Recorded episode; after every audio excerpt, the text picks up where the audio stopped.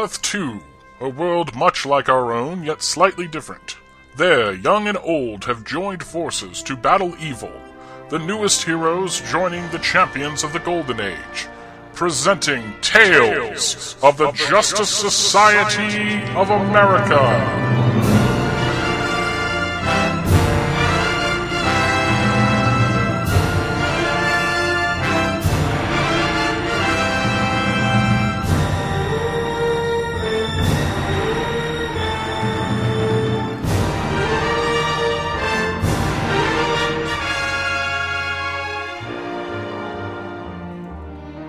everybody, and welcome back to Tales of the Justice Society of America. My name is Michael Bailey.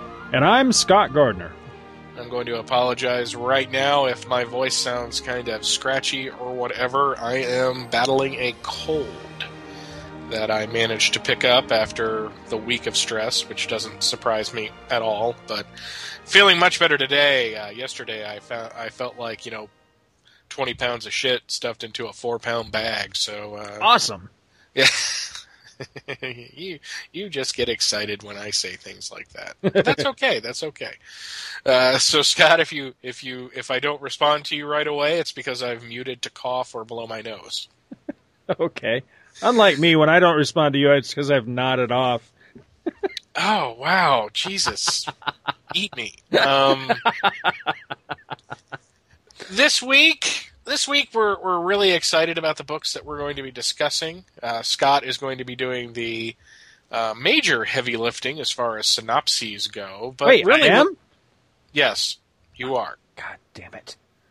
Uh, though, though, frankly, when you break down these stories, it's really just like two oversized comics. Yeah, it is.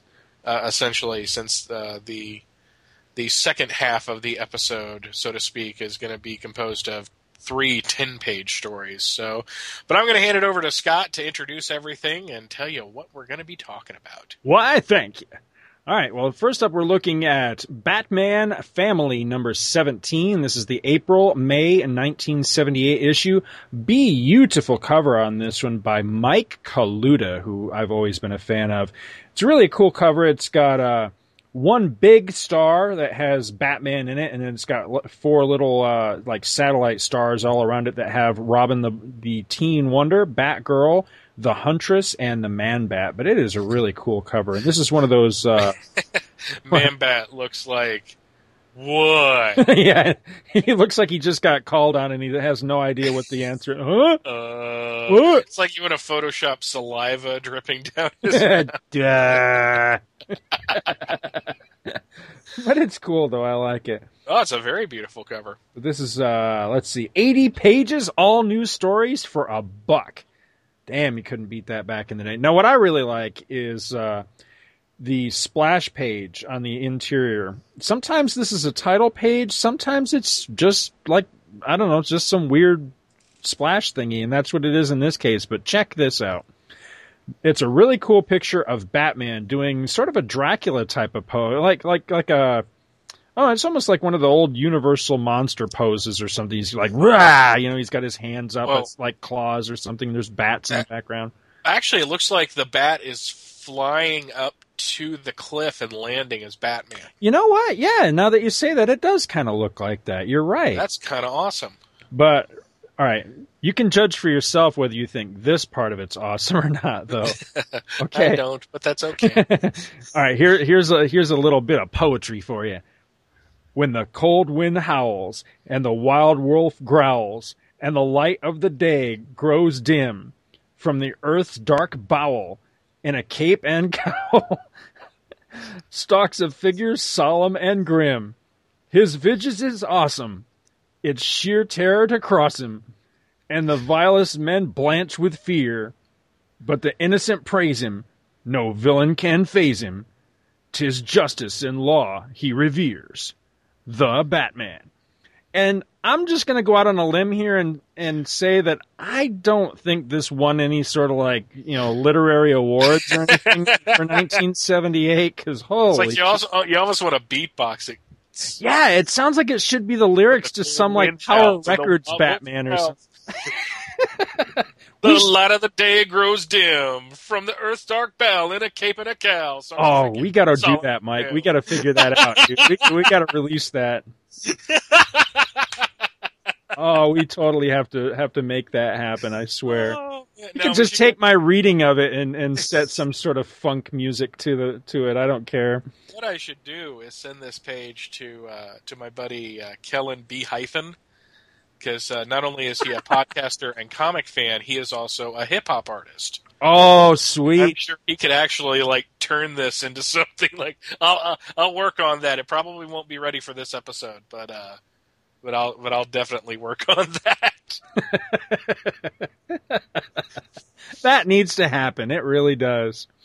Okay, so anyway, uh, Did you ever did you ever see the movie Brotherhood of the Wolf? uh, no. It was a it was a French film, Mhm. and it's it's a really awesome movie. It mixes horror, uh, a period piece, and martial arts. I helped a buddy of mine acquire the score to it by, I want to say it was by LoDuca, and I listened to a little bit of it, and the score was really good, but that's about all of it I'm, uh, I'm aware of, to be honest with you. I don't know of anybody else. I'm not familiar with any of the other actors outside of Mark Dacascos, who was in the movie Only the Strong, and he was the Crow on that TV series version. Mhm. It's kind of shitty. Uh, currently, he can be seen as like the master chef on Iron Chef America, but but he's a rather good martial artist, and it's a really awesome, awesome movie. But in, uh, uh, it's basically set in Paris about 20 or so years before the revolution and this where this beast is terrorizing this small community and uh, this naturalist and his indian companion uh, ride into town to investigate it and they're all having dinner. So it's big highfalutin you know pre-revolutionary uh, French dining where everyone's like dressed to the nines, and this guy gets up and does this poem that is terrible, and everyone knows it. everyone kind of laughs at him, and that's what this reminds me of. It's like- and I bet you anything, some douchebag ripped this off and tried to pass it as his own in like his English class because he didn't want to. didn't want to write a poem. I'm sorry. Go on. Ooh, Jim Hey. Yes, yes. Jim Aparo uh, does the first. Now, this book is uh, it's broken down into chapters based on the characters that are in here, and um, the Huntress is in all but the final chapter of the book. So I'll, I'll I'll sort of cover it that way. So this first chapter is the Batman and Robin story. Um, it's entitled Scars, written by Gerry Conway, with uh, yeah, absolutely gorgeous art by Jim Aparo, and that's that's really the strongest selling point I, I feel anyway of this particular story is the Jim Aparo artwork. It's uh, it's just classic, really good stuff. So uh, anyway, in this one, Batman, apparently lacking for ways to spend an evening, wanders the streets of Gotham one hour after sunset when a newspaper carried by the breeze lands on his leg. Scooping it up, he sees the headline, Actress Missing, and suddenly he is on the case. You know, I'm not making that up either. That really is literally how this adventure starts. Yeah, he is just kind of walking down the street and picks up a newspaper randomly. So, anyhow, uh, Batman proceeds to Park Row, last known location where Margot, the missing actress, was seen. There he spots a woman whom he mistakes for Margot, but when he stops her, the crazy faceless bitch goes completely apeshit on him, and the mighty Batman can barely defend himself. By the way, I would just like to uh, have this entered into evidence as uh, Exhibit B in my ongoing case against the insane notion that Batman stands any chance whatsoever of defeating Superman, okay? so a mysterious man named Drake shows up, calls off the insane woman, and begs Batman's pardon because she's just kind of a little loopy in the head. He says that he's the girl's keeper and that they live across the river at an amusement park.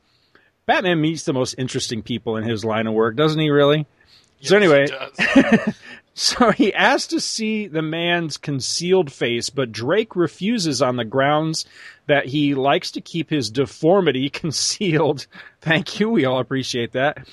And that he and the, uh, or rather, then he and the crazy woman drive off, leaving Batman standing under a streetlight and looking kind of silly, I have to admit. So later at the swanky Wayne Foundation penthouse, I always did dig that place. Uh, Batman returns to find his ward, Dick Grayson, has come to visit. Can, Dick- I, can I stop you just for Sure. a second? I'm looking at Dick in this picture, Uh huh. and that is the exact same outfit that Jason Todd wore at the beginning of Death in the Family. When he went looking for his, went went on his walk and found the old woman that kept all of his mother's stuff.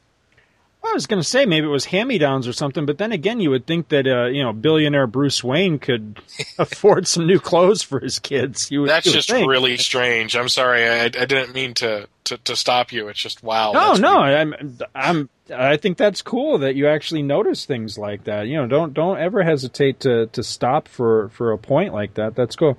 I, I honestly don't remember, but I- I'll, I'll trust you on that one. But, huh, I wonder if that was a conscious decision or, or that, you know, I mean, you know, there's certain artists like, uh, well, like Byrne is, is a perfect example where they, they use, stock poses or or things like that from time to time. I wonder if Aparo used stock clothes from time to time. Might have been just something he had laying around the house. like fifteen, uh, like eight years later or so, or however long it was, he just digs it out again. Oh, I'll use this. but yeah, I'm I'm looking at the trade paperback of, of Death in the Family right now, and that's that's the same outfit. I, I, I don't know if that makes me pathetic for, for remembering clothing, or if it just makes me really really observant. It's up to y'all. It makes you freakishly observant. Very good. So where the hell was I here? Oh, okay, here we go. So, uh, so anyway, Dick, uh, you know, he's come home to visit, and he's kind of bumming because it seems his best girl's ex-boyfriend called her up just the other day and asked her to come to Gotham so that they could talk. She readily agreed, of course, because you know, let's face it, women's is all evil deep down, you know, and she even asked Dick to come along just to torture the poor schlub. So she's off with the ex-boyfriend now, and Dick isn't too goddamn happy about it. So his tale of woe is suddenly interrupted by Alfred the butler, who has picked up an unauthorized visitor on the intruder alert system. Switching to Batman and Robin, Bruce and Dick ride down the secret elevator to meet the mysterious party head on. There, Robin rushes into act- action, but is easily put down by a woman who tells the Cape Crusader that, quote, in a way, you might say, I'm your daughter. Dun, dun, dun, dun. Dun dun dun dun. And soon back in the penthouse, the Huntress, daughter of the Earth 2 Batman, tells the dynamic duo her origin story. Turns out she has come to this Earth and to this Batman seeking advice. She wishes to follow in her father's footsteps and to kind of learn the tricks of the trade from experienced heroes. So Batman recommends Kathy Kane the Batwoman. I'm like, why didn't he just train her himself? But anyway, he's he's pretty quick to shuffle her off onto somebody else. So he recommends uh, Kathy Kane the Batwoman, and leaving Dick to brood over his girl troubles, he drives the Huntress to the amusement park uh, where Kathy is currently working. And thinking of the amusement park, Batman decides that while he's there, he's going to check up on that really freakish couple that he met at the beginning of the story. So meanwhile, Dick Grayson checks up on his girl, only to learn that she and her ex-boyfriend have gone to, wait for it, the amusement park. See, it's all about the amusement park in this one. So, at this much talked about amusement park, Batman leaves the Huntress, now in her Helena Wayne identity, with Kathy Kane, and does some digging around on this Drake guy. What he finds disturbs him greatly horribly deformed freak show performers locked up in cages. Moment, momentarily taken aback, Batman is struck from behind and rendered unconscious. He awakens to find himself chained and strung upside down. Dick's girlfriend lies strapped on a table nearby, and the ex boyfriend, now calling himself Scar, is ranting and raving. Seems he caught a cleat to the puss in a college football game that, quote, destroyed his beauty forever. and now he's going to make the whole goddamn world pay the price. His mission? Uglify everybody. And he's already begun. Those horribly deformed freak show people that Batman saw locked up, they were all purdy people once. So anyway, long story short, well, of course, Batman escapes his bonds and he frees Dick's girlfriend, so you know before she can be uglified. And Robin shows up just in the nick of time to pound on Scar just a little bit, and then he and Batman kind of switch off. And Robin goes to check on his girl, and Batman runs Scar down in a wait for it again a house of mirrors. I bet you didn't see that one coming, did you? there, Batman yanks off the mask to reveal Mrs. Baker. Oh wait, sorry, no, that's uh, Scooby Doo meets Batman and Robin. My bad. he, well played, sir. Well played. he reveals uh, Dick's girlfriend's ex boyfriend. Well, wait, wait, we knew that already, right? Well, anyway, it turns out that uh, there's not a goddamn thing wrong with this friggin' asshole, except that he's got this tiny little scar under his left eye. At which point, I kind of wish Batman had just like kicked him in the throat. But instead, he throws down the guy's mask and leaves him sobbing, surrounded by his own reflected image, which he sees as like all hideous and disfigured and everything. So, overall, uh, you know, I like the Huntress parts of this, and the art is fantastic. Oh, God, you know, the, the, especially the part, and, and I kind of breeze past it uh, pretty fast in my synopsis, but the part where Robin and, and Huntress kind of kind of dance a little bit, you know, when he tries to attack her, not knowing who she is, and she defends herself. That's pretty cool. I really like that part. And you know, the story's not bad or anything. It comes off a little bit lame now because I think that this, you know, I think I'm hideously scarred, but I'm really not. So I'll seek revenge. Story has been done a, lot of times. At, at, least it seems that way. Like I've heard that story a number of times in comics and everything. Because, uh, well, there's that one episode of Batman the Animated Series, Mean Seasons, I think is the name of it, where the calendar girl that it turns out that that's pretty much her her whole beef in that episode is that she thinks she's like hideously deformed but at the end of the episode you actually see her and uh, if i remember properly she's actually like really hot.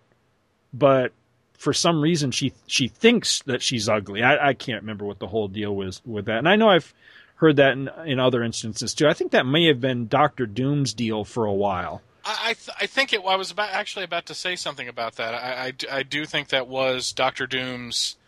Like there was a rumor that he wasn't really scarred, but yeah, I, th- I think it was Byrne that, that put that one to rest, and, and it is kind of a silly story. I I have like one or two nitpicks about the story. Uh, one, Robin's wondering at one point what a daughter of Batman would mean for his place in the family.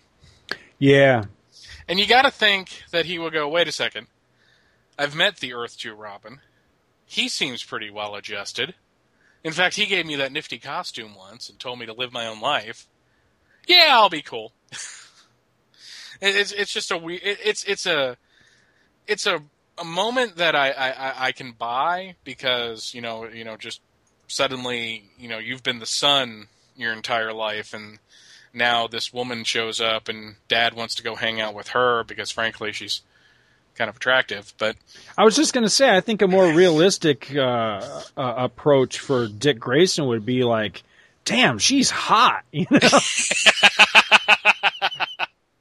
I mean, he's he's having trouble with this with this other girl that he's scamming on in the beginning of this story. I, I think that you know he should stop his damn pouting and he should get to work on scamming on the huntress myself. But yeah, because he doesn't have the uh, the the emotional hangup of having raised her. You right. Know, they're, they're they're roughly the same age, probably. He's probably a little younger, so she's like the hot older. Yeah, there you go. Yeah, uh, that and when um when he t- when he goes to the hotel to to meet up with his girlfriend and, and her ex, which yeah, that's what I want to do is go to the hotel to meet up with my girlfriend and, and, and her ex. Mill said Miss Elton left the hotel two hours ago, though she did leave a message for a Mr. Grayson. That's me, turkey. Yeah. Did he really just call him a turkey? I guess it is like the late seventies, isn't it? Wasn't that like the big thing for people to call each other in that era? he heard Black Lightning call somebody that, and he thought it was awesome. So now he's going to do it. Well, that was like the the favorite insult of a Kenneth Johnson Incredible Hulk episode. When somebody was trying to insult the other one, it's like, "Look, turkey." It's like, oh god. Well, you know, they uh what's his name? God, this is such a tangent, but uh here here you go. Here's here's you just had your geeky moment a minute ago. Here's my geeky moment is uh in Close Encounters of the Third Kind when Richard Dreyfuss is out in the middle of friggin' nowhere in that one part trying to read a map. And the guy you know drives up and cusses him out and then drives off. He says something like, "Can you tell me where cornbread is?" Turkey. it's one of my favorite parts of that movie. You know, like you say, who called somebody a turkey? But I guess back back then they must have. but uh, a couple other quick things I had on this issue. Um, this looks like this may be the origin of um, Helena calling uh, the Earth One Batman Uncle because she Yeah, I noticed that. yeah. Well, also, you know, I forgot to make a note of this, but uh, as the listeners are, are no doubt aware by this point, um, I screwed up a while back. It turns out it looks, you know, I, when we were t- covering the um, the Justice League Justice Society team ups post um, the revival of the JSA in All Star Comics number fifty eight, I think whatever the first story was that had the Huntress and Batman in it. I can't remember what number issue that was now, but whichever issue that was, I think we referred to that as the first meeting of those characters. Well, that that's obviously right here Yeah. is where they're meeting. I just I didn't remember that and hadn't looked it up prior to that point. So sorry, we screwed up. Uh, I, I have one last note, and that is I really feel bad for the Huntress in this issue. She comes all the way to Earth 2 to meet the Batman, to ask his advice, because her dad's not dead yet. So she's wondering, you know, how she can best handle this. Batman's like, uh, I can't help you. Uh, let's take you to Batwoman. Right. So he takes her to the Earth 1 Batwoman, who immediately says, uh, I can't help you. You got to talk to Batgirl. yeah, she kind of gets shuffled all over the place, and yeah, it, it's not bad enough that, like you say, you know, the guy that she came to see pretty much blows her off. But then, as we'll see here in a moment, she gets wrapped up in this whole wacky series of of mishaps and adventures after this too that really don't have anything to do with her. This is Yeah. why I said a while back, you know, if I was one of the the the JSAers, there's no way I'd ever go to Earth One because every time they go there, they get the shaft. It seems like if they don't wind up dead, like Mister Terrific. well, my last note on this one, really, the 800 pound gorilla in the room. There's no denying it, folks. Batman gets his ass kicked by a girl. A girl. Now, granted that she's a creepy looking, faceless, wailing psycho girl, but she is a girl nonetheless. So I just have to ask, can we all agree to please shut up now about how he could handily take down anyone and every everyone from Galactus to Jesus now? Can we do that? Because he just got owned by a girl. Okay? Thank know if I've you. I the appreciate Batman it. versus Jesus debate, but I'm sure that's been That on- on needs a- to on a be- forum.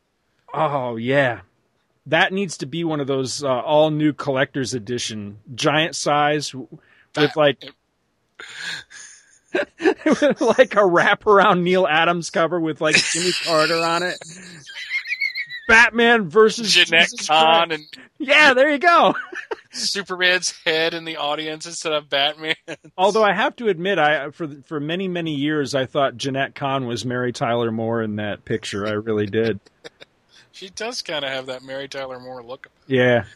which isn't surprising. But no, that Somebody please Photoshop that, or if you have an ounce of artistic skill like I do not, I would love to see that. Change the the Superman versus Muhammad Ali cover to, Batman, versus Jesus. Jesus.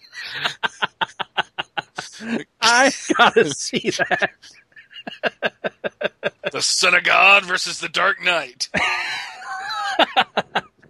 the Jesus King of the, Ki- the King of Kings versus the world's greatest detective. Jesus doesn't stand a chance. Batman faces his worst test ever.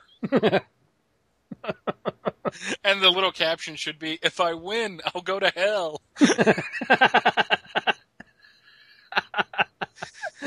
oh, we're going to get letters on that one. If I don't, Earth is doomed. Yeah, that would be awesome. Yeah, we are going to get letters. You're absolutely right. but that's okay. I'm a lapsed Catholic. Ah, man. Okay. And and, and you your, your background is even scarier than mine. So I'll just say lapsed. Everything. okay, so the next chapter, uh, the Huntress's appearance continues into the next chapter called The Horoscopes of Crime, written by Bob Rozakis. Yes, that Bob Rozakis, the answer man. Uh, Don Heck, Bob Wiacek, and Vince Colletta are the artists for this one. Catwoman and Poison Ivy are warned by Madame Zodiac that Batgirl and the Huntress are going to thwart their evil schemes. They kind of think that she's full of shit, and they basically tell her so to her face. Soon afterwards, however, Poison Ivy does indeed find herself up against Batgirl when she attempts to up her criminal rep by offing a bunch of visiting dignitaries who, it just happens to turn out, are being shown around by Barbara Gordon, U.S. Representative for Gotham City. Batgirl makes short work of Poison Ivy's scheme, but is bonked unconscious by an unseen figure before she can apprehend the villainess. So at the Gotham airport, Helena the Huntress Wayne continues her Earth One visit and is about to board a plane for who the hell knows what reason when she witnesses the Catwoman trying to kidnap a baseball player named Catfish for her collection. Which, Oh yeah, God! yeah. I, I Um, blocked this part of the story out. so I guess her plan was to, I don't know, maybe send him to CGC and have him slabbed or something. I, I don't know. It's kind of stupid. So anyhow, Helena changes into her costume and the tussle is on. And at first, she's having a hard time fighting Catwoman because Catwoman reminds her so much of her now dead mother, the Earth 2 Catwoman, which was something I kind of like. I thought that was a, a, a nice story element. But she gets over it pretty quickly and wins the fight. But she doesn't get much time to celebrate, however, because she is unceremoniously bonked on the head too, just like Batgirl. So back at Madame Zodiac's place, Catwoman and Poison Ivy come to figure that maybe Zodiac isn't quite so full of shit after all. So uh, it is also revealed that Zodiac was the mysterious deliverer of bonks to heroines' heads, which I guess means that she really gets around too, doesn't it? yes. which was another story element that kind of bugged me a little bit. So later, Kathy Kane introduces Helena to Barbara Gordon, who is kind of a bitch to her at first, I think. But then they all make nice and decide to go off for a bite to eat together. While they're all together, the girls happen to be conveniently close to where Zodiac is pulling off her big scheme. With the aid of Catwoman and Poison Ivy, her big scheme is to steal an Indian ceremonial pipe. Yeah. The uh, good girls defeat the bad girls, and Zodiac is able to get her mitts on the pipe, and she simply fades away. And that's it. Um, I got a number of problems with this story. yeah. I don't know about you, but Well, yeah, my my big one right off the bat, and I'm sorry, I just cannot pull punches when when when these two fellas are involved. The art is bleh. It's I I'm gonna actually agree with you. Yeah, I never liked Don Heck to begin with, but sometimes, sometimes he's passable. But this isn't one of those times. Doing very large part to Vinny Colletta, who just I'm sorry, Vinnie Colletta was a shit inker. And so when you've got an artist that's not that hot to begin with, it just doesn't work out. And in this story, it doesn't work out. Yeah, it, it, this looks like the three artists came together and just couldn't quite get it right. Yeah. And, and on most of the pages, and I think that's that's one of the biggest disappointments is because you know when we do the Steel episode in a couple of weeks, you know I really like the artwork on that, and it's Don Heck, and I liked the Flash run he did with Cary Bates in the late 290s. Who's inking him on that Steel project? Uh, I do not know off the top of my head, unfortunately. Um, it might be Vinnie Colletta. I was just going to Vinnie Colletta. but um, but you know the the it's like Catwoman on like page I guess it's page 49 or page 10 of the story. It's like she goes from having like an angular head to a completely round head. Mm-hmm. And Poison Ivy doesn't look good. Batgirl doesn't look good. The Huntress certainly doesn't look good. And frankly, if if they weren't colored differently with the headshots, I couldn't tell the difference between Batwoman and the Huntress. You're right. I mean, it's just it, again, it's just really disappointing because you know this is a par. You know, the first story is Aparo when Aparo was in his element. You know, this was his time as the Batman artist and then we follow it with this. And I'm sorry, Bob Rozakis' story sucks. This is like 60s Batman TV series style plotting at its worst. I mean, the, the concept here is that you're going to have Batgirl and the Batwoman of Earth 1. And let me ask you this, Scott. Is there a Batwoman of Earth 1 and a Batwoman of Earth 2? I think there Ooh, is. Yeah, I think there is because uh, who because is in the- that Brave and the Bold story, like Brave and the Bold 197, where you show where they showed how Catwoman and Batman of Earth 2 hooked up, he Mhm. thinks about Kathy Kane. So, yeah, there's a difference here. This is the Bat I that's kind of interesting. I never really thought about that before. Hmm. But you know, you have the Batwoman of Earth One, the Batgirl of Earth One meeting of the Huntress, and it's just not interesting at all, and it just makes me sad. I mean, it really does. This story was an extreme disappointment from like beginning to end because it really doesn't. They don't do anything. They just stand around talking for two minutes, and that's that should have been the crux of the story. You know, the, the most emotionally impactful scene was when the Huntress couldn't fight Catwoman, yeah, and that's it because it looks like her mom, and that could have been played with.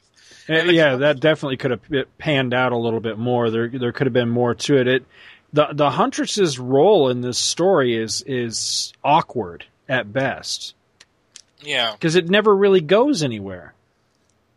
you know, and you could have had more with Batgirl and Huntress having something in common that both of their fathers are the commissioners of police. I mean, they mention it, but then it's like thrown away. And you're right; she's a complete bitch to her.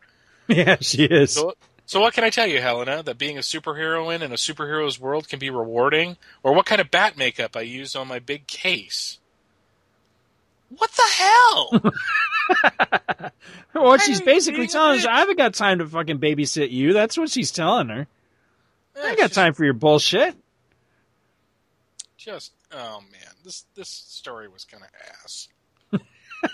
But you know, two things occurred to me while, while you were mentioning that. I, I can't believe I've never thought of this before on the art side of it. You know, I've heard a lot, and I mean a lot of of things over the years. You know, whether it's things I've heard people say or articles I've read in different fanzines or trad, uh, trade magazines or whatever.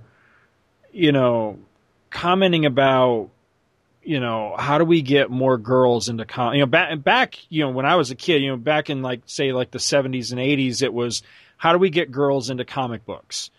And then later in the nineties and you know up to the present, it's be, it's become you know how can we get more girls and, and young women into comics? You know, how can we get the females to to pick up and read comics?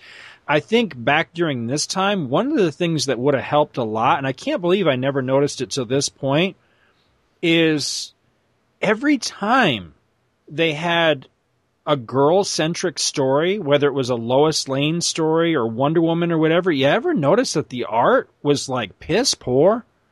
I mean, nine Yes. times out of ten, they got like, like, honestly, some of their worst people to do those stories. I mean, because I'm, you know, as I'm collecting or trying to collect the Wonder Woman issues with the Huntress backup in them, I'm noticing more and more that the the uh, the Wonder Woman stories themselves, which honestly I don't really look at, you know, I don't I don't read them except for the later like the Gene Colan stuff.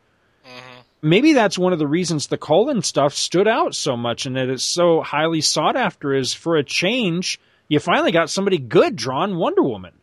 But a lot of that stuff, you know, prior to him coming along and then especially the stuff after he left leading up to the cancellation of that book around the time of Crisis on Infinite Earths, man, that art on that was horrible. And I've noticed that with a lot of of the girl stories. Like Yeah. Lois Lane stuff in Superman Family. That stuff was was always ass. Yeah. Yeah, it was just one of the reasons I always skipped it because it just wasn't visually appealing to me. And this, and, and mind you, that's this is the '70s version that we're talking about, not the Kurt Schaffenberger stuff, which I actually rather, you know, kind of like. hmm Uh, it's like when you get into the '70s when it just, man, the Lois Lane stories and the Jimmy Olsen stories were always the ones I wanted to skip when I'm reading Superman Family, I always do skip them. but I don't because I want to be a completist and say I've read all of them. But I just feel like dirty and shameful after I've done so. so, I don't know. It's been a weird week, so maybe I'm just in a bad mood. Well, a couple other quick things on this part of the story. I didn't comment on this during my uh, synopsis because I wasn't sure how to incorporate it in. But scattered constantly throughout this story are these just completely just silly and annoying and asinine puns by Poison Ivy and Catwoman. You know, on, on Poison Ivy's side, they're all plant based. You know, she would say something like, "Well, I think you're barking up the wrong tree" and shit like that. And then Catwoman was constantly, you know, it was uh, everything was cat related. It was, you know, well that that would be a catastrophe. Ha ha ha. And then you're like, come on. I mean, you know, that seems completely out of place in this era of comics. I mean, that's really like a, a, a 50s and 60s tactic, isn't it? I mean, we're, I can't believe they were writing that way this late. that the, yeah, that was kind of my point too earlier. Is that the, you know we have a issue that opens up with the three villains like scheming together, and all I heard in the background was. just like over and over and over again. Right. No, I, I... All right, where the hell was Helena going to fly off to? Yeah, where where is she going? I, I really need to know this. I, I don't. I never did figure that out. eh, Where she was headed in this story. You know what this story is? The only thing missing from this story is uh, Madame Zodiac, like instead of grabbing that, that pipe at the end, grabbing like some fucking Hostess fruit pie. I was just gonna say Twinkies. We're, yes, goddamn, we're on. We're on such a Yes! wavelength. Oh my god, I was just thinking the same thing. because even the artwork's kind of crappy, like some of those Hostess Yeah. fruit pie. You, you could totally Photoshop that peace pipe into being a Twinkie at the end of this story, and it would make perfect sense to me then. that would be awesome. All right, I don't want to end this segment on on a on a down note, so I will throw out my one huge positive for this story. I was always a fan of Batwoman, and it's nice to see her in action again. Yes. However, briefly in this one, she does at least get to uh, knock a couple fillings loose in Madame Zodiac, so that's actually pretty cool. You know, I I'm far too young to have really read much of Batwoman, you know, in, in her classic heyday, but whenever she has popped up subsequently, I always enjoy it. I always get a kick out of it. I think she's got a cool costume. Yeah, it's not particularly reminiscent of a bat, but she still No. looks cool. I, I still think it's a really neat outfit, and uh, yeah, it's nice to see her. Well, Although, I'm, where the hell's her purse? I'm gonna tell you though, that the first Batman comics I ever read were from Batman from the 30s to the 70s, which I checked out of the Fairview Elementary School library like a thousand times Mhm. uh, th- from first through fourth grade. And they reprint in that book the first appearance of Batwoman, the first appearance of the Bat hyphen girl. Uh, one of the big adventures that her and I Batman suppose and Robin like Bat together. Hyman Girl is. The, oh no, never mind. No, that was broken by Dick Grayson around Oh! 1972. Um, I don't know where that came from, but they also had like a, a an imaginary story where they were imagining what Batman two and Robin two would be Oh, like in the future, that, Yeah. and it turns out to be like a story. Alfred Alfred's basically writing fan fiction in his spare time. But the silly thing about that Batman 2 and Robin 2 story is that they actually put the Roman numeral Yeah, 2 on the fucking costume. right on their chest. I know. I loved it. But John Byrne would pick up on that story in generations by making Bruce and whoever his wife's son was blonde, because he was blonde for some bizarre reason in that story. So it it, it all kind of comes back around to itself. Dude, we still need to cover that at some Oh point. no We shit! Totally need to do Superman. And it should be on this show because frankly, that's Earth two, and uh, I don't want to hear any other kind of you know back talk on that. Cause How do you figure that? It's Earth. uh, They all came out in the Golden Age. It's Earth two. Uh, I, I, I guess maybe. I don't know. I don't care where we do it. I just No back wanna talk. cover it. I just No, want to cover it at some point. Oh yes, I'm I'm really excited to do that.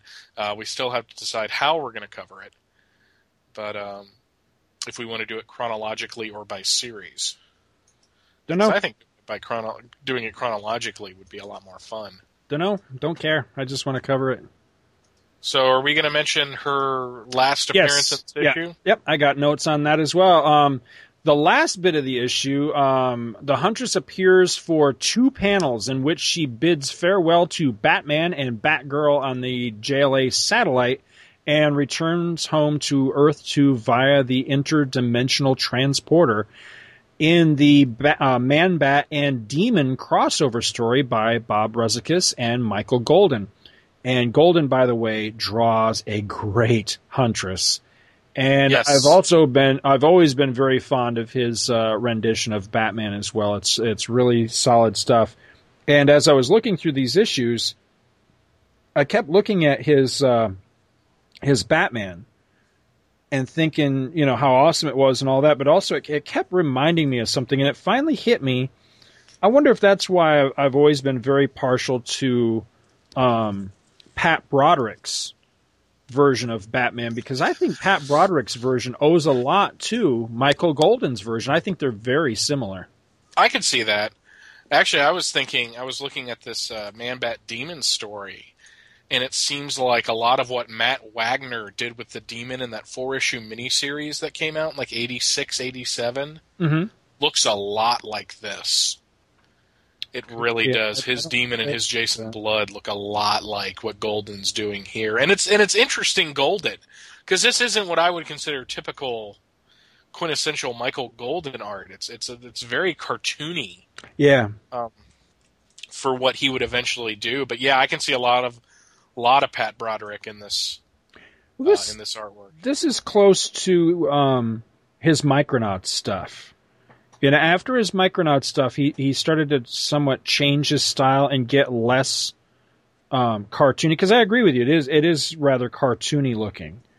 Um, and I think after Micronauts, he began to to really refine his style. Because then, if you look at his later stuff, like say the Nam, I don't think that's Mhm. cartoony at all. And and No. there's while it's awesome, it doesn't really resemble this this earlier stuff that he was doing, you know, back in this time period. But I, I still love it.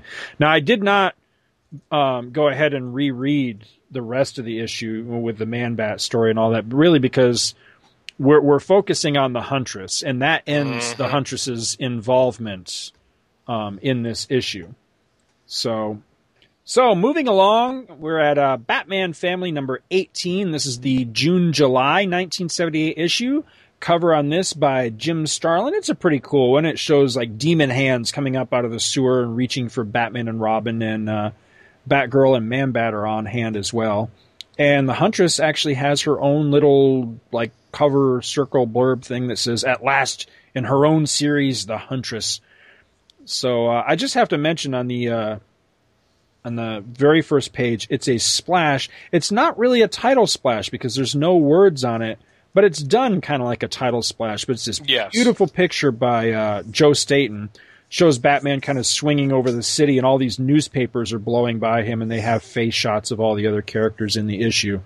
So, just to briefly mention the uh, the other features, we've got uh, Batman by Denny O'Neil, Mike Golden, and he's credited here as Craig Russell, but I believe that is P. Craig Russell, as he would later uh, come to be known. Um, there's also a Robin the Teen Wonder story by Rozakis. Juan Ortiz, whose uh, work on Krypto, uh, the Superdog over in Superman Family, I really enjoyed a lot. And uh, Dave Hunt. There's Batgirl, again by Rozakis, uh, again by Ortiz and Vinny Colletta on the inks. It's the resolution of the Madam Zodiac Dangler from last issue.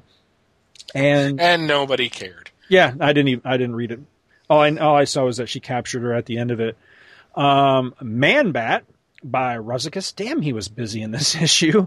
Uh, Danny Bulanadi. I I always have I always want to say Bolandi on that, but it's not right. It's Bulanadi, I believe. And uh, Romeo Tanghal. And lastly, the Huntress in a choice of destinies. Writer on this one is Paul Levitz.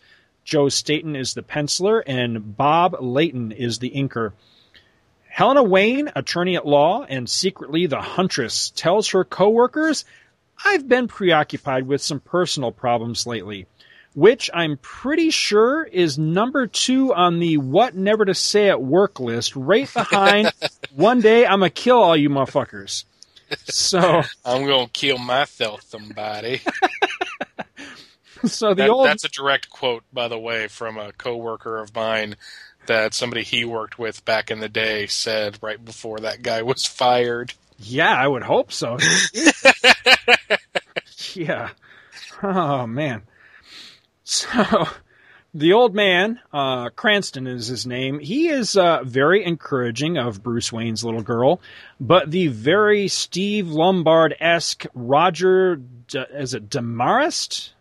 Demarest? Demarest? I'm going to say Demarest.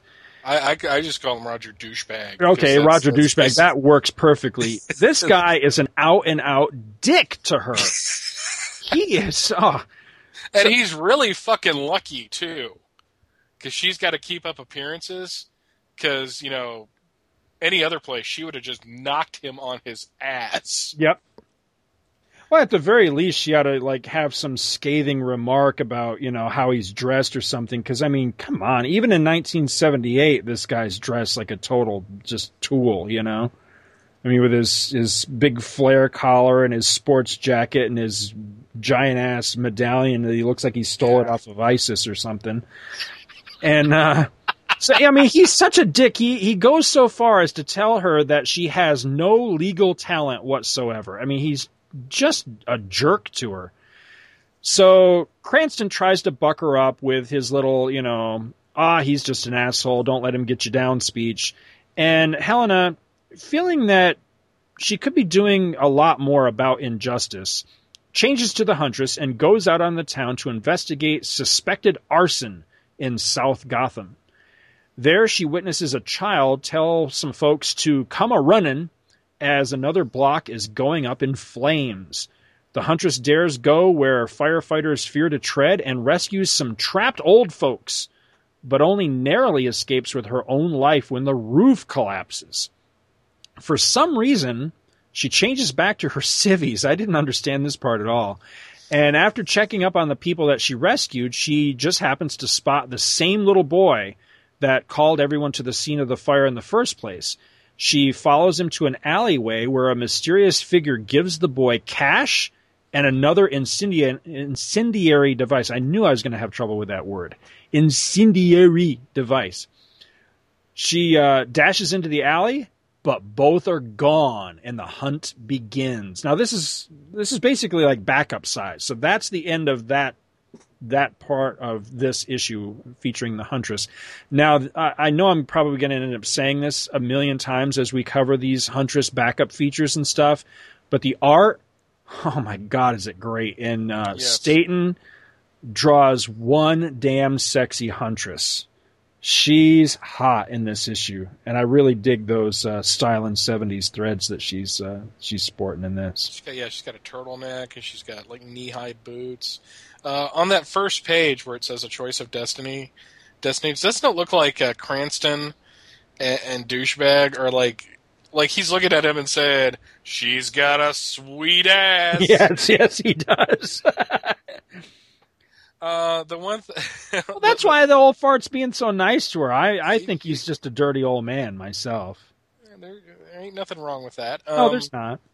on that uh, that that first like shot of him on the next page though roger looks like he's got like the most serious buck teeth. Like you expect him to talk like this? My name is roger. Helena our meeting broke up minutes ago. You could stop daydreaming now. But doesn't doesn't cranston look like simon stagg?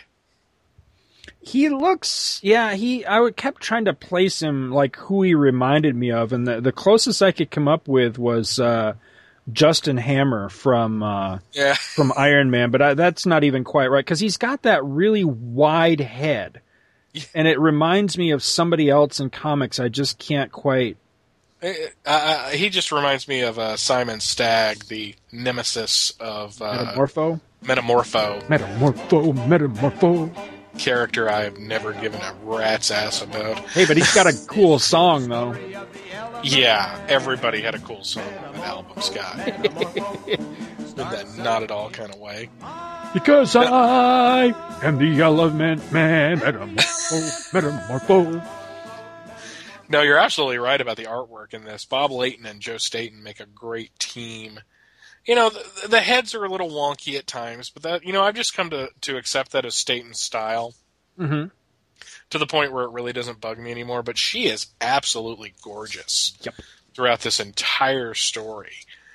And even though she's like fully clothed on page nine, it's still kind of cool to see and kind of sexy that that skirt is swirling around her hmm as she's putting it back on. It's it's just a really neat look, hmm I think. And uh, another thing on our laundry list, our, our huge and growing, ever growing list of things to do one of these days, we have totally, totally got to record a new version of the Super Siren ad on the back cover because I'm really, really itching to do a, uh, what you know, a, a basically a two true freaks version of this ad. I think that could be a because I really, really want to voice Mr. Jones in this ad. Be like, God damn it, Bobby! That was a good goddamn it, sir. I practice every day at my got kids. Two kids. I was about to say you got two kids. and I'm at work, so it's like, God damn it! I just want to alter it just just slightly because I, I, for one, I want Bobby to admit his crime, and also I really want Bobby to end up dead by Mister Jones backing over him anyway, despite the super siren at the end of the get like story. like the sound of a brake squealing and then it like running over something and hearing ah, ah. Because I think if it turned out at the end of this story that Mr. Jones was stone deaf, this would be the funniest friggin' ad I'd ever seen in my life. Either that or Mr. Jones was a pedophile and he was running him over to kids. Tales of the JSA, making pedophilia funny since 2010. Oh, God. I love it. I love it. All right, let's move along to Okay, to the next. Batman Family number 19 before we dig ourselves any further. Oh, my God. I can't wait to see the mail for this episode. Oh God. So, Batman Family number 19, the August September 1978 issue, another stunning cover by Mike Kaluta, which uh, I really like this one. It shows this white bat, this giant white bat, is uh, biting this dude right in the neck. And then, like in the background, it, almost looks like it's in the middle of like a snowstorm or something. But in the background, you've got uh, these giant heads of Batman, Robin, and Batgirl, and uh, the Huntress and Man Bat are reduced to just little, little teeny tiny headshots up around the uh, Batman family logo. And let's see, there is no splash page in this particular issue. We uh, let's see, the other features in here besides the Huntress are Batman, uh, again by O'Neil, Michael Golden, and P. Craig Russell. We got Batgirl by Rozakis, Ortiz, and Vince Colletta. And uh, oh, I made a note to myself to mention that uh, Batgirl has a great rack in the Batgirl story in this one. Really? Oh, you know what? And myself was right too as I flipped past those pages. wow, yeah. Sweet. I might have to go back and check that out later. Talk about being stacked like the Library of There Congress. you go. Oh. Hey, and wasn't she a librarian at one point too? Exactly. Oh, I love it. So we got Robin the Teen Wonder by Rozakis, uh, Juan Ortiz, and Bruce Patterson this time. Man Bat by Rozakis. God damn, he was busy for another issue. Uh, Danny Bulanadi and Romeo Tanghal. And now Huntress in Gotham Town is burning down, written by Paul Levitz. Staton and uh, Bob Layton are back as the uh, the artists in this one. And suddenly back in her costume with no explanation whatsoever, the Huntress clears debris out of the alleyway and makes her way to a deserted courtyard where she decides to watch and wait. Sure enough, at three o'clock in the morning, a light comes on in one of the windows and she swings into action. Stealthily, the Dark Knight's daughter creeps up on a man building an incendiary device, but she is spotted, shot at, and falls off the window ledge that she was perched on. The man speeds off in his car, and the Huntress is left feeling like a chump. Back at her law office the next day, we are treated to more of Helena uh, just really not being all that into her job. Cranston trying to reassure her, and uh, the douchebag guy really being, in this case, a world class douchebag guy. He snaps on her TV to show her Councilman Gresham talking about the South Gotham fires. Gresham is in, uh, in is intent on rebuilding uh, that that area, the South Gotham area, and this uh, asshole Demarest guy thinks that the firm of Cranston, Grayson, and Wayne ought to help him out. So Helena agrees while secretly vowing to continue her own campaign as the Huntress. And we are treated to, some spectacular Staton artwork depicting the Huntress trying to uh, pick up leads on the mysterious arsonist amidst all these uh, continuing fires in South Gotham, and a whole page of Helena putting herself through her paces on uh, all this like state of the art exercise equipment. I really liked that page a lot. But Yes. the uh, real break in the case comes when Helena sees Demarest on TV with Gresham, uh, and she shouts, "Eureka! The case! She is solved!" Well, no, she doesn't really say that, but you know, you get the point. The case she be solved. and she heads over to Gresham's place. She attempts to crack his safe uh, for a peek at his files, but is busted and, wait for it, bonked on the head, rendered unconscious, while Gresham uh, advises his lackey to finish the job by, quote, killing her. I don't know why I even said quote. It just was killing her. Anyway, that was uh, that's that one. So that one ends uh, again on a cliffhanger. And let's wrap this up with Batman number 20, uh, the October November 1978 issue. We got a wraparound cover this time by uh, Jim Starlin with a uh, great looking Batgirl on the back cover, uh, I might add. And uh, the Huntress, sadly, only mentioned in copy on this cover. She's. Uh, oh, wait, no, I take that back. She is uh, shown on the front cover. I was looking strictly at the back cover. She's not. Got a headshot. Yeah, she's got a little headshot up there by the logo. I take it back. Um, no splash page and no ads in this one. They went to 68 pages, uh, all new content, but no ads. Other features are Batman by David V. Reed, Michael Golden, and Bob Smith, featuring special guest, The Ragman. I was just listening to a show the other day where somebody said that their favorite character was the Ragman, and now for the life of me, I can't remember what the hell show I was listening to. Were you listening to Views? It may have been views because I've been trying to get all caught up on on your back episodes, so it may it may very well have been views. Because when I went to the old Titans, uh, I did an episode there. That's and- what it was. I was just listening to that. Yeah, And my buddy Chip loves that's what it was. You are correct, sir. That is exactly what it was. Yeah, because because Chuck was I was listening to Chuck on that one. Hi, Chuck. Hope he's still listening. Oh, I'm sure he is. He's probably on the skeet range right now. Don't get shot. Uh, let's see here. Oh, if your gun jams, do not look down the barrel and jam the butt on the ground. That's a bad, bad thing. Uh, let's see here. Robin and Batgirl together in a story by Bob Rozakis, Don Heck, and John Kel- is it Kellenar- Kellardo or Salardo? You know, this was a totally new name on me. I, I have never seen this name before. Anyway, uh, that one features also the Red Tornado and the Elongated Man, and a Man Bat story by Rozakis, Golden, and he's credited here as Joseph Rubenstein. I'm sure that's Joe Rubenstein, a classic. Really like. yes. And the Huntress in Trial by Fire. All the usual guys are back Levitz Staton and Bob Layton. So the Huntress revives to find herself tied to a chair in a burning building. Conveniently, her last two appearances flash before her eyes, and she manages to bust the chair that she's tied to. Almost free, she burns the rope still binding her, setting her cape aflame in the process, and flees to safety just in time.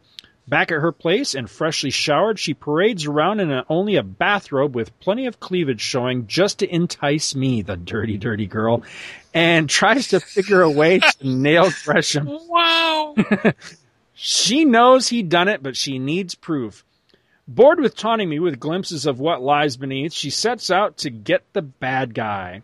She finds Gresham giving a tour of his district, South Gotham, and the pitiful conditions fo- folks are forced to live in there.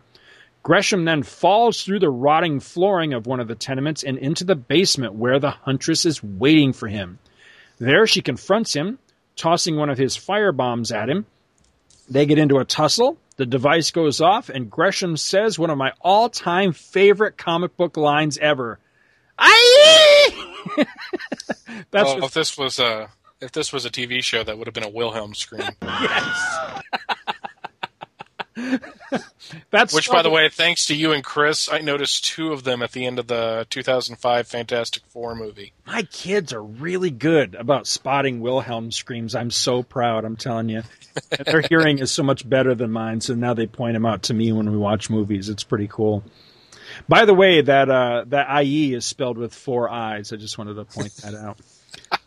So the story ends with Helena back at work, looking all angelic and thinking to herself uh, that she won't quote waste any tears crying for a man who was murder uh, who was a murderer a hundred times over. And I'm thinking to myself, hooray for good old fashioned vigilante justice. Yeah, no, no Man. shit. Considering who her dad is, Yeah, yeah. No how many shit. people he let die at the beginning of his career. You know, I had to kind of go over that end sequence a couple of times to make myself feel better about it because it, it's really not ambiguous. But the first couple of times I looked at this, I really thought, wow, did she just kind of kill that guy without being positive that he really was the guy? Because if you look at the panel, it's on page 62, the last panel. She's tossing that bomb at him and he looks horrified. He's going, What are you talking about? I never saw that before. And I'm thinking, What if she's wrong? You know, what if she's got the wrong dude? But, uh, But, but the then fact I, that he tried to kill her before. yeah, well, yeah, well, then she even says, you know, she has uh, photos of you and your man Friday hiding the bomb in that building last night. At which point he snaps and he's like, "No, I won't let you ruin my scheme," you know. So, but yeah, I mean, just for a moment, when I when I kept looking at that one panel, I just had that that twinge of doubt, you know, that she was firebombing the wrong guy. Yeah, I mean- like God. I hope she's right. I mean, not that she intend. I don't think she intended for him to get hurt. You know, I, I think it was one of those deals where you know, like you find the bomb, you disarm it, and then you toss it at the bad guy to show them that you know I defeated your evil scheme, kind of thing. But in this case, it was. Uh, where does it say here? The huntress hears the telltale click of a miscalculation as the incendiary device Gresham had uh, hidden to convince the government team of the urgency of the problem goes off. So she didn't intend for him to get hurt, but still, there's still that element of she killed that guy. You know, whether she intended to or not, he's dead. and he it, it, and it didn't end pretty. I mean, he burned up. So Yeah. It's it's Um, kind of a stain on on on Huntress's on Huntress's career. I think don't don't you? No. Oh, okay. I, I, I no, it's not like I don't think she did it on purpose. I think no, it no, was I know she didn't, but it's just the natural you know this this is earth 2 things work a little differently here you know it, it i i think earth 2 earth 2 is a little more of a, a wild west mentality yeah, when it comes with hero versus villain just because it comes from the golden age where damn i mean it, you know it's not his entire early career but a lot of those early batman issues it's like he's punching dudes to their death all the time and Yeah. mowing down monsters with machine gun fire from his plane i mean well, didn't Superman and sense. Batman both like throw people off roofs and shit like that? You know, it, it, I've been trying to find like an instance where Superman actually killed somebody, but he came damn close, and he didn't really care when somebody died either. Right. He he didn't shed any tears over that. So. Yeah, there was there was a healthy degree in a lot of those old stories. You know, the the old old you know golden age stuff of like you say they might not have killed people, but they didn't stand around blatting if somebody did meet a horrible end either. Nine times out of ten, they would even say something to the effect of, "Well, that son of a bitch got what he deserved," you know. Which I love that when I read those old stories. Yeah, I just I I love that stuff. I really do because you just don't see that in modern comics, you know, except for like the Punisher. You know, if if if some bad guy, no matter how bad, I mean, you you could have you know some bad guy go in and kill like you know a, a, a fully loaded church or something. And then he meets a horrible end, and, and you know, depending on who the hero is, he might shed a tear or something. Back in this day, they were a jaywalker, they get run over and killed. Batman's like, goddamn right, he got what he deserved. I'm like, yes, I love it. Um, couple notes on the art. Yes, I, I like her in her yellow workout outfit. Uh, Helena looks kind of good. Um, it always struck me when I read this the first time and when I read this again that um, the councilman should be played by Rip Torn, who was the uh, the boss in uh, Men in Black, and Michael Clarke Duncan should totally play his uh, Friday. yeah, his, his- yeah, Friday because he's freaking huge. So this, you know, I have to say that this felt like the '70s superhero TV pilot it should have been. Yeah, that's a good point. It does feel like a TV show. I mean, and that's a good thing because I think it kicks off her series well. It, it establishes her in her own world. We get to see how she deals with it. You know, we get her supporting cast. And it really seemed like, unlike Power Girl, that Levitz put a lot of thought into Huntress and her world. There's there are many sequences in this now that I look back at it where I can kind of hear that that that transition music, you know, do do do do do do do do do do do. Oh, this is You, are you doing like the transition music from the Captain America movies? Because Oh, I don't know. I don't know. I was thinking it was like the Hulk or something. I don't know. It's just that quiet little. Yeah, you're right. You're right. Yeah. Do, do, do. And like when she's walking down the street, you hear the waka waka. Yeah, yeah. I love it. Da-na-na, da-na-na-na-na-na. Oh, I love it. No, it's it's it was. I liked the story overall. You know, th- there's nothing really deep about it. It's not like I had it figured out in the second issue. Uh, when when that uh, councilman said, you know, even you know, we can even get a child to help us out. I'm like, ah, that's where it is. I wasn't- child played its part in the rebirth of this city. And I'm like, well, that's it, because because Levitz tried to set up douchebag as the red herring Yeah, it's the bad guy. Yeah. But unfortunately not, because frankly, I wouldn't have been, I wouldn't have shed a tear if he got blown up with an incendiary device at the end of the story too. she got, should have gone and got that guy and thrown him into the fire at the end of the thing. I'm dead serious, man. She should have just hauled off and kicked him in the nuts, like with a pow. I'm really hoping that before we get to the crisis, that something horrible happens to this guy. Because I don't think he's in the series again. oh, that's a shame. Well, I mean, I, I guess when you think about it, you know, Earth Two ends up, you know, erased from existence. So ultimately, he got his, but still, you know, I, I'd hate to think that he has an Earth One counterpart, though. oh god, It's even more of a douchebag. No, it's it's it it was a very simple kind of who done it, you know, kind of playing into that 70s relevance uh, motif with, you know, well, we're worried about South Gotham, which which, which again makes it feel like a pilot to a superhero show from the uh, from the 70s, but it it's just awesome. The artwork was good. She did very well on her own. Uh, the Huntress really worked well outside of the JSA, in addition to working well within the JSA. You know, frankly, I think she is the the best Earth Two character ever created, yeah, which is why it's a damn shame that she got totally fucked over by the Crisis on Infinite Earths. they they really should have tried harder to do something with her like what they did with Power Girl. You know, Yeah. I, I really don't understand why why Power Girl was allowed to stick around and the Huntress wasn't. You know, mm-hmm. because I I can't get into the post crisis Huntress without her being literally a member of the Batman family. You know, in in this case, she's you know the daughter of the Earth Two Batman. You know, without that connection, I, I just I never bought the current Huntress. I mean, she's just some chick. You know, she she's got Well, no. they tried. I'll I'll have to give them. They really tried. I mean, the the Huntress series that came out in '89, uh, that was done by Joey Cavalieri and drawn by Joe Staton. You know, it wasn't a bad series, and they really. It was it was one of those DC books that was kind of on the edge of being not Vertigo, but more adult. yeah, It was it was a much more violent book. But when Chuck Dixon got a hold of her, I think he did some interesting things in making her trying to be part of the Bat family, and that not quite working out.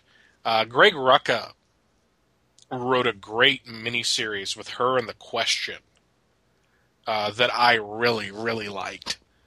Uh, but yeah, you're I right. wasn't I mean- aware of that. See, I thought that thing with her and the question was was strictly a, a, a JLU thing. No, they uh, they weren't hooked up or anything. Oh, okay. They uh, they te- they were teamed up for uh, an adventure, and Rick Burchett did the artwork. Oh, so I'd it's like Greg Rucka that, and yeah. Rick Burchett, and it was fucking awesome. I'd like to check that. I like his art. And but you're right. You know, the, she never recovered. She still hasn't recovered. You know, the, the, you know she can be an awesome member of Birds of Prey all day long. When you look back on how great she was here, it kind of taints it. Mm-hmm. because that's what it did for me because I was familiar with the Huntress post crisis. You know, I didn't read these these stories until man, like 3 or 4 years ago. And after reading those stories and after reading her in the in All-Star Comics, I'm like that's a damn shame that we couldn't do more with this great character. And Paul Levitz, you know, he's the fucking publisher. How do you think he feels? Yeah. And because DC Comics are they they want to have the iconic characters and they want to have the iconic concepts, but they don't want to actually deal with them. They just want it to be all style and no substance. You know, they're not going to say, "Okay, screw it. Crisis on Infinite Earths is undone. Earth 1 is back. Earth 2 is back." You know, and try to make sense of it that way. Cuz I think that would have I would have accepted that more than what they did what they're doing now. I still would. I, I still would. I you know, I, I don't I don't think that I would I, I really don't think I have any hangups with that idea anymore. You know? Because Because it's better than the half-ass shit yeah, that, that we're getting. honestly, yeah. I, I, I feel exactly that way. And if they were to actually publish at least one book that was strictly a an Earth two centric book, it would give me something to latch onto again in in the DC multiverse. Mhm. You know, in the in the DC titles. Because then that way they could go off and they could do whatever they want to with the DC universe proper, and they could have you know all the current stuff that's going on over there that I I just don't really care for or care about. But give me Earth 2. Give me a corner, you know, and, and, And bring that back. Paul Levitz and Jerry Ordway, right? You know, do, be the you know their artistic team. I mean, that would make me happy. I, I I could really get into that. I, I'm serious, dude. I could. But They're uh, working on Superman, Batman right now, by the way. hmm. So uh, I haven't read good? the the first. I haven't read the first issue yet, but it's Jerry Ordway, so I'm excited. Hmm. I love his artwork. What's state I'm gonna doing really have to-? State, I have no idea. Uh, getting uh, doing like pro to pro interviews with Ethan Van Sciver, I think. Yeah, that was about the last thing I think I've read of his. Which that uh that that article really pissed me off. The the Yeah, Van Sciver part of it did, but that's that's a conversation for a whole another day. But uh real quick, um I'm not sure. Do you you do you have the actual paper issues? You don't have no, the actual. this is the first time on this podcast that I am dealing with it strictly from trades, and I feel kind of bad about that. But I, I just Uh, don't have don't- the issues. Yeah, I don't feel bad because we're going to move into for for a while anyway. We're going to move into some things where I unfortunately don't have paper issues myself. But uh, um, I went through and was looking at uh, you know, seventeen through nineteen had ads in them, and uh, just I just made note of a few of them that that kind of leapt out at me that I thought were worth talking about. In number uh, eighteen, God, this brought back memories seeing this ad. It is a Wonder Bread ad, and free in Wonder Bread during this time were free trading cards for Close Encounters of the Third Kind. And oh wow! I don't know if I still have them, but I had some of these. And you know, the first time I ever laid eyes on Star Wars cards, they were Wonder Bread cards. They were the, the classic black border Star Wars cards, and I never did get a complete set of them. But I, I've got a good many of them. But I, I can remember there's a a classic Luke Skywalker pose where Luke's standing there and he's he's kind of in profile and he's holding a, uh gaffe stick. And uh, I just always thought that was really cool. It's one of my favorite Luke Skywalker pictures to this very day, just because it was off of a Wonder Bread card. but uh, I, I need to ask our buddy uh, Chris Honeywell if he if he's still got any of his uh, Close Encounters Wonder Bread cards, because I think he he may have had a complete or near complete collection of those at one time. Because he was always a, a bigger fan of Close Encounters than I was. Not you know, I mean, I'm a huge fan, but he was just that much that much more beyond me being a fan of that. But uh, let's see what else here. Also in uh, in number eighteen, I don't know that we've talked about this before. Let's see if I can find where this is. These pages are not fully numbered, so unfortunately I could only make the barest of references here. Oh yeah, here we are. Right near the end of the issue during the Man Bat story, we've got the battle nearly four decades in the making. Superman versus Shazam Dun, dun, dun. all new 72, uh, 72 page tabloid thriller by Gerry Conway, Rich Buckler, and Dick Giordano. Man, we've got to cover this at some point. I'm, Mhm. you know, it's been so long since I've read that thing. I can't remember a thing about it other than I know that there's a great, I'm pretty sure it's a two page full splash where they're fighting over Niagara Falls. That's about the only thing I can remember from that book. So I really want to read that again and, and cover that on a on a show. We've got to do that somewhere down the line. And let's see what else we've got here in issue 19.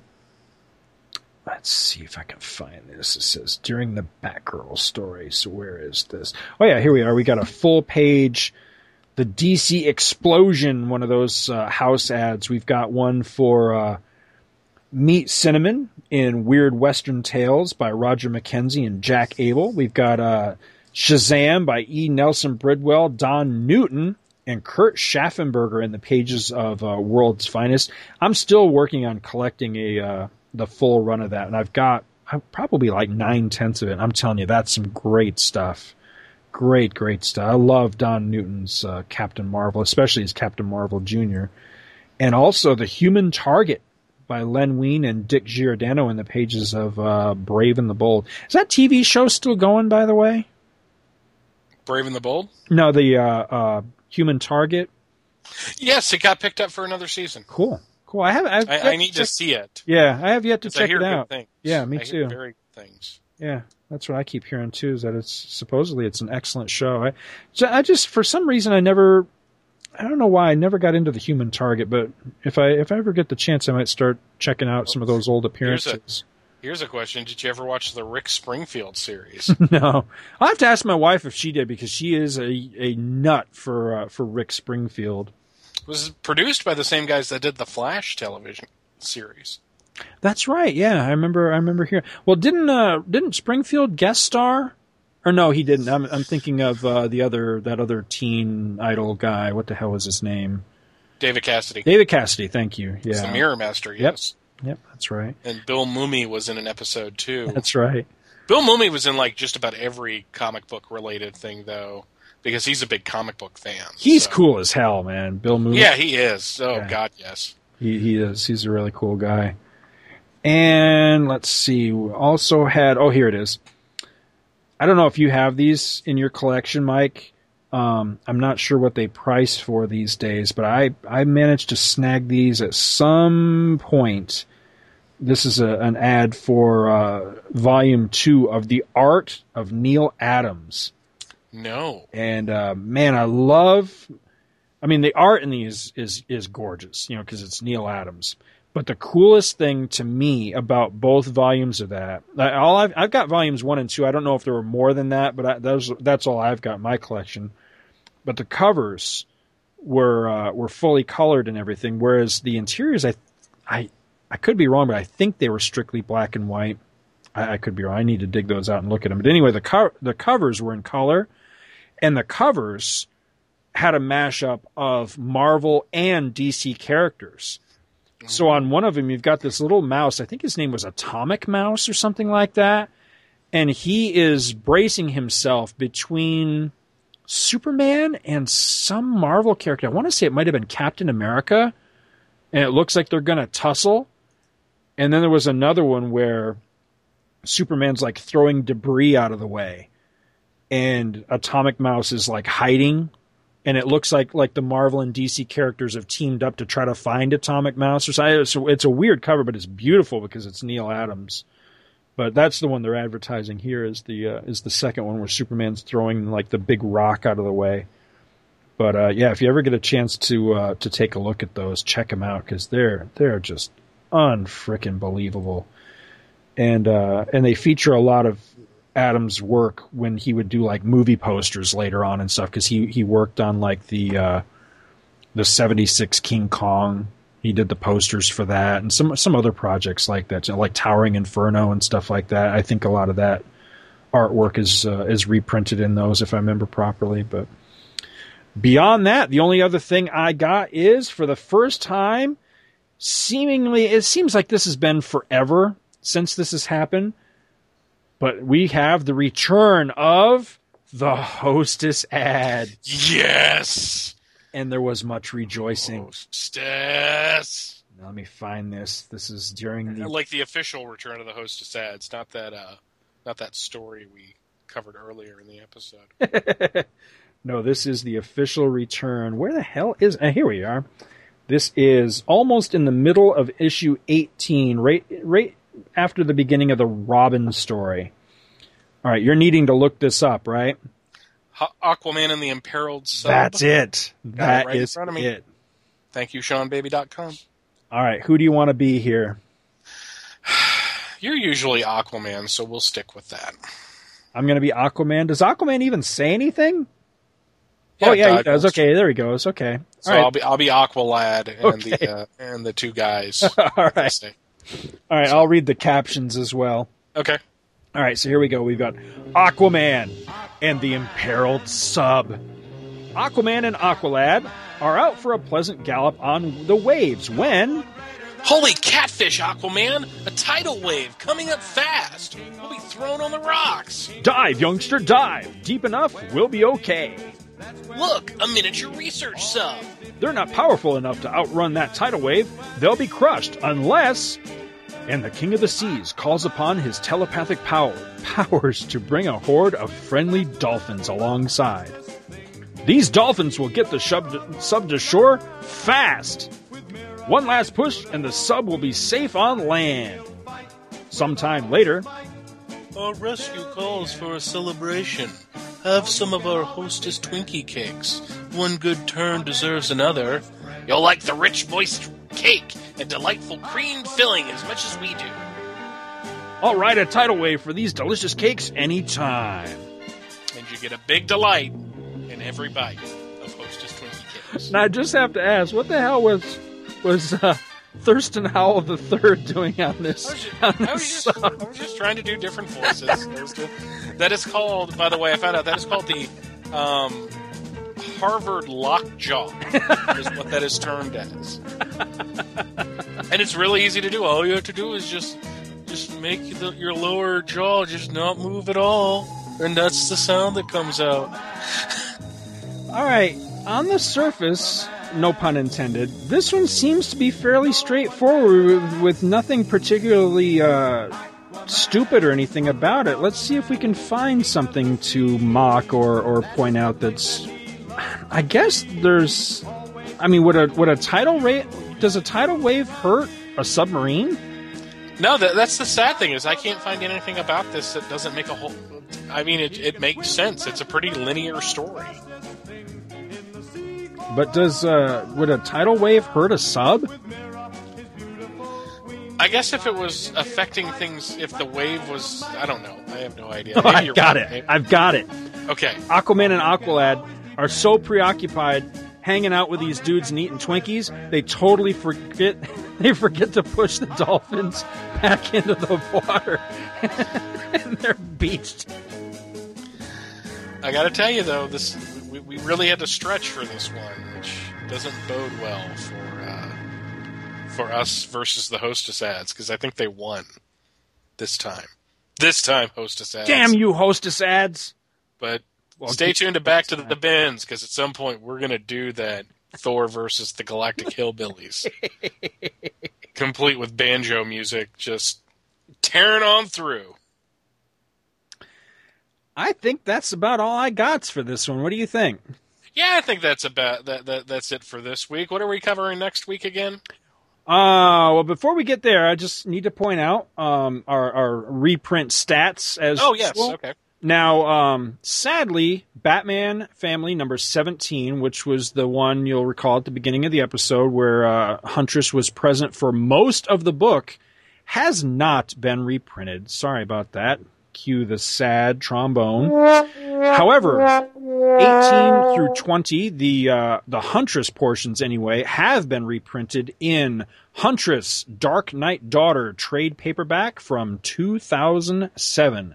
Now, next time on Tales of the Justice Society of America, we will be covering Green Lantern issues 108 through 112, which uh, features some. I, I think it's it's half and half. Like some of it is backup stories, and then some of it is like like the two Green Lanterns teaming up. But the Golden Age Green Lantern, the Earth Two Green Lantern, will be uh, in those books, and also Flat uh, Flash number two sixty eight, which also has the Earth Two Green Lantern in it. So. Uh, so all those books. What is that? That's five, five or six books. So cool. Very awesome. Thank you for listening to another exciting episode of Tales of the Justice Society of America, hosted by Scott H. Gardner and Michael R. Bailey. If you like this show, check out Back to the Bins, where Mike and I talk about random back issues from the past. You can find that at www.twotruefreaks.libsyn.com. Scott has another podcast that he hosts with his childhood friend and former personal masseuse and fry cook to Oprah Winfrey, Chris Honeywell, called Two True Freaks, which, like Tales and Back to the Bins, can be found at www.twotruefreaks.libsyn.com. Mike has a few other podcasts that he either hosts or co hosts because he loves the sound of his own voice as well. The first is Views from the Long Box, which is Mike's solo show and can be found at www.viewsfromthelongbox.com. Then there's From Crisis to Crisis, a Superman podcast, which Mike hosts with Jeffrey Taylor, which can be found at both www.supermanhomepage.com and www.fortressofbaileytude.com. Scott and I have gigantic egos, and we love to hear from the listeners. You can reach the show by writing to tales of the JSA at gmail.com. Thanks for listening, and come back next week for another installment of the Tales of the Justice Society of America.